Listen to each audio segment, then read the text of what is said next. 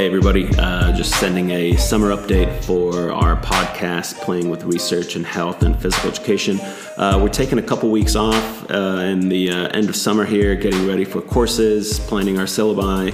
Um, so, next episodes are going to launch as we start our uh, second year of podcasts, which is pretty crazy to think that we've been doing this for, uh, for a year now.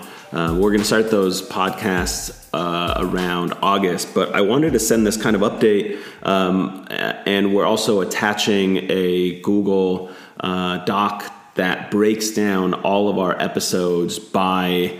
Um, by category. So if you are right now planning a syllabus or you're looking for professional development in a uh, school district, just remember all of this stuff is free. You're more than welcome to share it with uh, with anybody. Um, so I've basically broken down the majority of our um, episodes by different categories. And, and, when you look at the Google Doc, you find technology, where we talk with uh, Vicki Goodyear, uh, Stephen Harvey, Doug Gleddie, uh, Julia Sargent, some of my work with uh, students' perceptions to technology integration. Um, and then again, we kind of capstone that with uh, Vicki Goodyear's um, and Ash Casey's and Missy Parker's work with social media and teacher professional uh, learning communities. We also talk a little bit about um, based practice. Um, and what you'll see there, we we cover models based practice in general. Then we have a theory breakdown on TPSR, uh, tactical games, as well as game sense, and some sport education articles in there as well.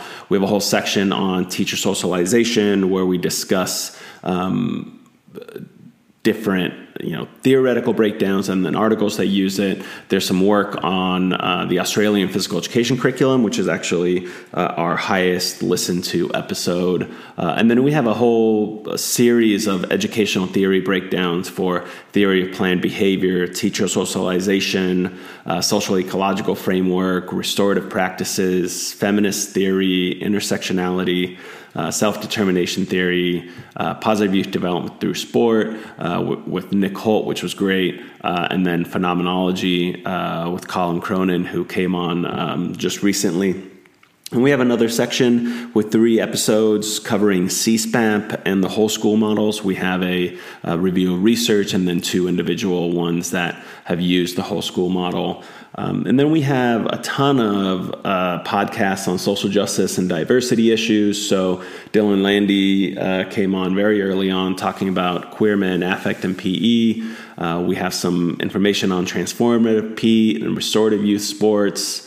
Um, uh, Jennifer Walton Fisette has come on twice now to talk about different papers. We have some uh, indigenous knowledges to disrupt heat with uh, Dr. Sue Whatman from Australia.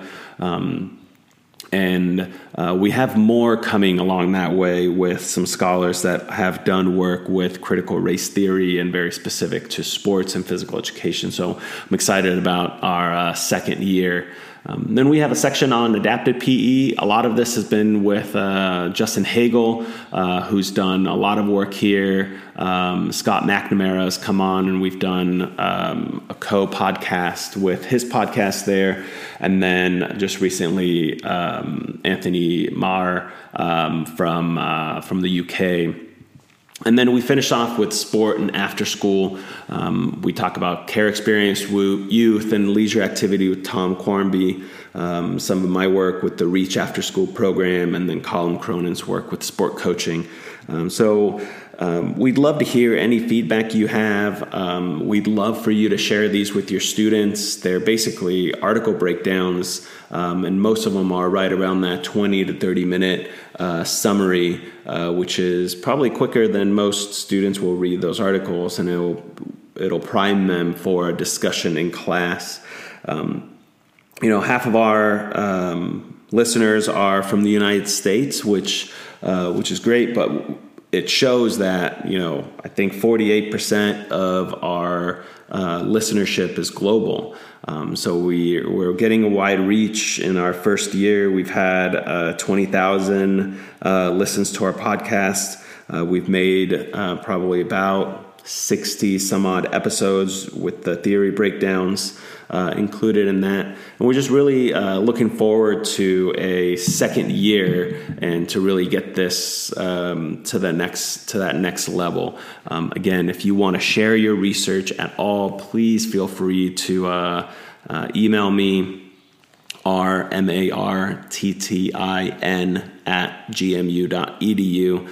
Um, and you know we'll, we'll, get you on the podcast if you're uh, doing good work in peer reviewed research journals and want to share it. We'd love to have you on. Um, I know that you know what we're focusing on is getting a lot more health education articles uh, out there. We we haven't had a ton of that. Um, we want to uh, make sure that you know people that are doing research, not just that the R1s are highlighted as well, because there's a lot of really good research out there that um, is highlighted from a ton of different universities and all around the world. So if you know somebody that's doing interesting and good work, just suggest them to kind of reach out to me and um, to get in contact with me so we can have them on um, on the podcast. So thanks a lot for all the positive comments. Um, thanks for um, the corrective feedback in the beginning to make this a little better, uh, and we look forward to starting at the end of August for a uh, for year two. Thanks.